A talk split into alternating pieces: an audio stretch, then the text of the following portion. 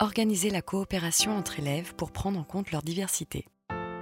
Sylvain Connac, docteur en sciences de l'éducation, est chargé de cours à l'Université Paul Valéry de Montpellier.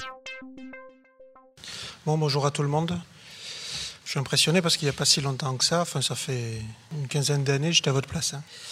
Bon, donc je, suis, m'appelle Sylvain Connac, je viens bien de Montpellier. Je suis maître de conférence en sciences de l'éducation à l'Université Paul Valéry. Il y a une, licence à Paul Valéry qui accueille des jeunes depuis la première année, donc première, deuxième, troisième année. Et donc ce sont des jeunes qui veulent devenir éducateurs et principalement enseignants. Et donc ils ont la possibilité de bosser en tant que néo-bachelier pendant trois ans avant de rentrer à l'ESP sur euh, des questions sur lesquelles je vais vous embêter aujourd'hui. Voilà. Donc de formation initiale, moi je suis prof d'école. J'ai enseigné euh, pendant 13 ans dans une école du quartier de la Paillade. C'est un quartier qui est connu parce que c'est là où se trouve le plus grand club de foot du monde. Hein Je dis ça à Lyon. C'est la provocation. Voilà. Je crois qu'on a pris 3-0 la dernière fois qu'on a joué Lyon. Donc... Euh. Qu'en plus, il y a des Stéphanois dans la salle. Ça compliqué. Ah oui, mais bon, Saint-Etienne, ils sont moins forts quand même, non Donc voilà, euh, moi, j'étais dans ce contexte-là, très fouteux. L'école où j'enseignais était au pied du stade, et donc euh, le foot, c'était la, religion, hein, des, enfants qu'on accueillait. Et, l'école où j'étais est une école avec un projet un peu expérimental, puisqu'il y avait 11 classes, et c'était 11 classes uniques, du CP jusqu'au CM2. Euh, notre idée, c'était de nous contraindre, nous en tant qu'enseignants, en augmentant euh, l'hétérogénéité, nous contraindre à lutter contre la pulsion de faire des leçons aux enfants.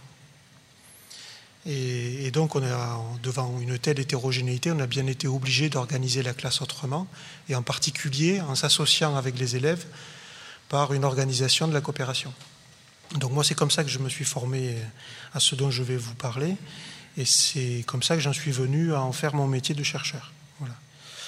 Donc je travaille sur ces questions-là depuis ma thèse que j'ai soutenue en 2004. C'était une thèse qui consistait à essayer de considérer, je ne sais pas si vous avez entendu parler, des discussions à visée démocratique et philosophique. Et l'idée, c'était d'essayer de voir, dans un contexte d'éducation prioritaire, si des enfants de 7 ans, 8 ans, 9 ans pouvaient développer ce que des philosophes considèrent comme étant de la pensée philosophique. Donc là, ce qu'on va faire aujourd'hui, on n'a pas énormément de temps, mais ce n'est pas trop un problème, c'est d'essayer de voir en quoi euh, le fait d'organiser de la coopération entre élèves dans une classe, ça permet de répondre aux inspecteurs, je fais de la différenciation pédagogique. Alors c'est pas évident parce que faire coopérer, ça n'a rien à voir avec de la différenciation, on va essayer de le voir.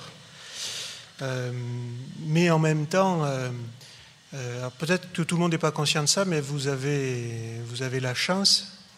Moi, je ne m'en suis pas aperçu de suite, hein, je m'en suis aperçu au bout d'un certain moment. Vous avez la chance d'être à l'endroit de l'éducation nationale où les enseignants sont le plus utiles. Ça ne veut pas dire que des enseignants qui sont en ZEF, alors les ZEF, vous connaissez les zones d'éducation favorisées, voilà. Ça ne veut pas dire que les enseignants qui sont en ZEF euh, n'ont pas leur place. Bien évidemment, leur place est forte. Mais euh, peut-être que l'école, dans les quartiers euh, populaires, est le dernier lieu où la République a toute sa place et peut contribuer à l'émancipation des jeunes qui participent. Et, les jeunes, les enfants, les adolescents qu'ils rencontrent dans les écoles, les collèges et les lycées, ce sont les profs. Et donc les enseignants et enseignantes qui se trouvent dans ces contextes-là, ils ont une, importance accrue en matière d'éducation et de participation à l'idéal républicain. Et donc, euh, voilà, je ne sais pas si vous avez tous choisi d'être en éducation prioritaire, pas forcément le cas. Ceux qui l'ont choisi, eh ben, vous vous êtes pas trompés. Et ceux qui l'ont pas choisi, vous allez, je l'espère, hein, vous rendre compte assez rapidement de toute la chance de se trouver dans la galère de la difficulté d'éducation prioritaire. Parce que, évidemment, c'est là où ça résiste le plus, mais si ça résiste, ça veut dire qu'il y a de l'éducation. Là où ça ne résiste pas, il n'y a pas d'apprentissage et au final, on ne fait qu'entretenir des choses qui existent déjà. Donc organiser la coopération euh, entre élèves, c'est une des réponses qui est possible, euh, de manière à ce que notre travail d'enseignant ne soit pas décuplé, qu'on n'ait pas beaucoup trop d'efforts beaucoup plus d'efforts à faire que des enseignants qui ne sont pas en éducation prioritaire. Alors ça, c'est facile à dire ici dans un amphithéâtre. Je vais essayer de, vous le montrer. Il me semble que les organisateurs de la journée ont photocopié des documents euh, qui sont des ressources qui ont été construites avec des enseignants d'école et de collège, principalement d'éducation prioritaire, pour répondre un peu à des contingences d'organisation concrètes. J'y reviendrai après, et puis on aura un peu de temps pour que vous puissiez réagir à ce que je vais vous dire.